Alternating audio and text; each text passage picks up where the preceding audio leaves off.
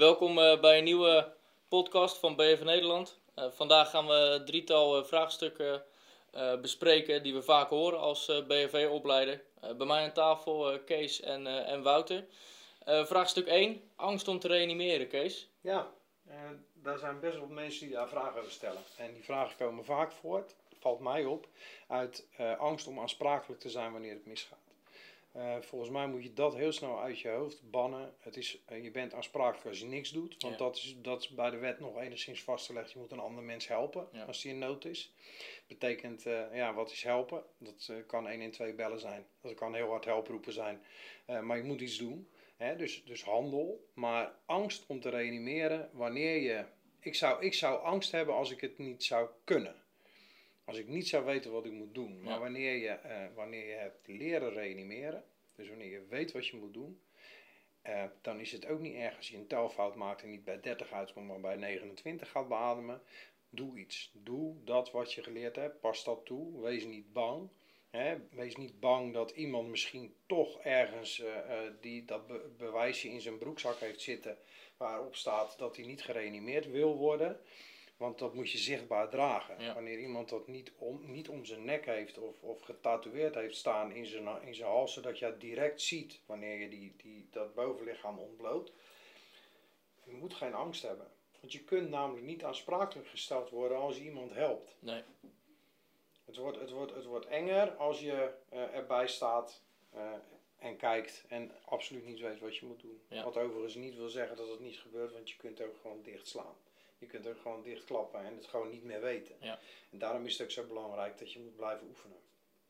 Train het regelmatig, want als je het regelmatig traint, weet je hoe het werkt. En dan kun je het in ieder geval. Dus nooit bang zijn om uh, te handelen.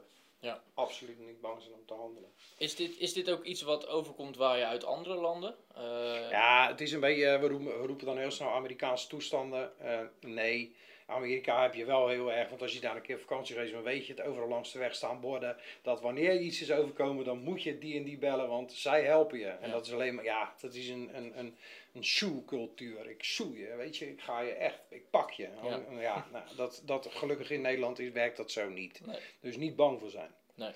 Um, ander onderwerp, de flexwerkende BHV'er. Yes. Of de flexwerker. Ja. Wouter. Ja. Ehm, nou ja, dat is eigenlijk hetzelfde verhaal als je het hebt over hè, angst om te handelen als er iets gebeurt in het pand. Als jij als BHV'er uh, op pad bent, als, als flexwerker, uh, je komt elke keer op een andere locatie. Dat betekent dus elke keer als jij een van je bedrijfslocaties binnenstapt, dat je die rol dus aan moet nemen.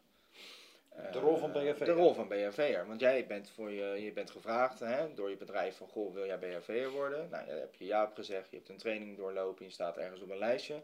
Dus jij bent BHV'er.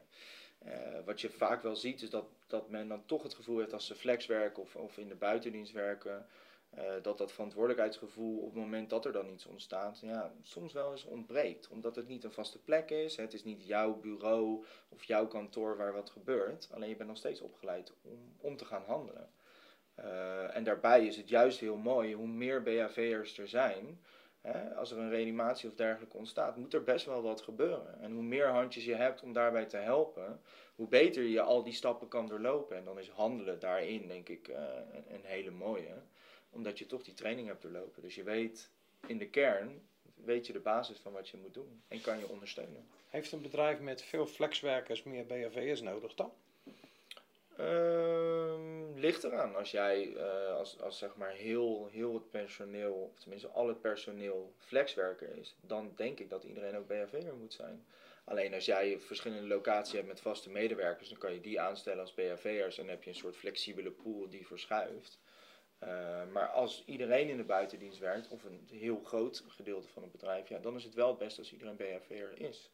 Daarbij maar dat is een beetje, ja, is een beetje mijn persoonlijke beeld daarop. Als jij je personeel opleidt als BHV'er en ze komen een keer wat tegen. Hè, als je onderweg bent, je ziet een hoop. Hè, je komt uh, bijvoorbeeld een keer op een treinstation en er gebeurt wat. Ja, misschien kan jij die eerste twee minuten wel de, de, de eerste hulp bieden die nodig is. Hoe mooi zou dat zijn als je in ieder geval, hè, als je dus iets tegenkomt, een ouder, iemand die ten val komt of dergelijke, dat je in ieder geval weet hoe je ze in een stabiele zijligging moet leggen en kan, bij die mensen kan blijven tot er hulp komt. Dus ja, ik denk dat uh, dat, dat een mooie is om te doen. En dat je ook wel eh, daarmee als, als werkgever verantwoordelijkheid neemt. Nou ja, en als je het dan hebt over flexwerkers en eh, bedrijfslocaties en personeelsbezetting. eh, ja, hoeveel BHV'ers zou een organisatie dan nodig hebben om goed te kunnen handelen als er wat gebeurt? Kijk ik even Mike aan. Wat denk jij? Ja, dat hangt natuurlijk helemaal af van het, eh, van het bedrijf.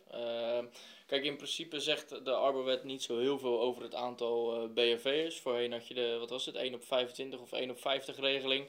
Dus eh, met 100 man had je twee BFV'ers nodig. En als je pech had, waren dat ook nog eens flexwerkers die er eh, 9 van de 10 keer niet, eh, niet waren. Of niet, eh, niet zijn. Eh, gelukkig hebben ze dat eh, wel eh, eh, aangepast eh, in, eh, in de Arbowet. Ehm, Eigenlijk heel simpel, alles wat met veiligheid te maken heeft, eh, wijst de Arbowet naar de risico-inventarisatie.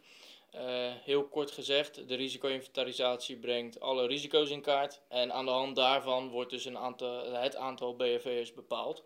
Eh, dus dat is nog steeds heel erg vrijblijvend. Eh, volgens mij zijn er, nou, er zijn artikelen over, over geweest dat 80% van de bedrijven, of eh 60% van de bedrijven geen risico-inventarisatie heeft.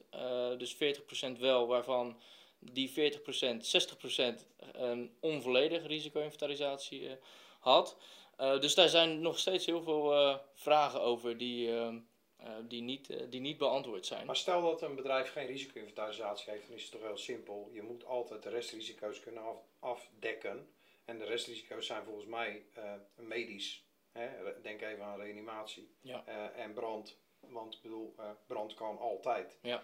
Ook al zit je in een omgeving waar de, het, het risico op brand heel laag is, dan staan er altijd een computer of een koffiezetapparaat waar een stekker aan zit. En zodra ergens een stekker in een stopcontact zit, heb je een risico op brand. Ja. Hè?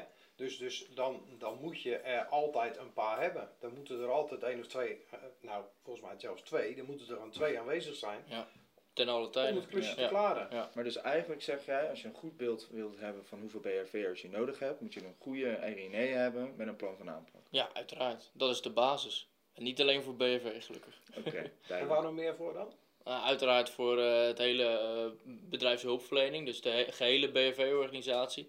Heeft natuurlijk ook te maken met, bedrijfs of, eh, met brandveiligheid, eh, maar ook ergonomie, eh, werkdruk, PSA, eh, dat soort zaken. Ja.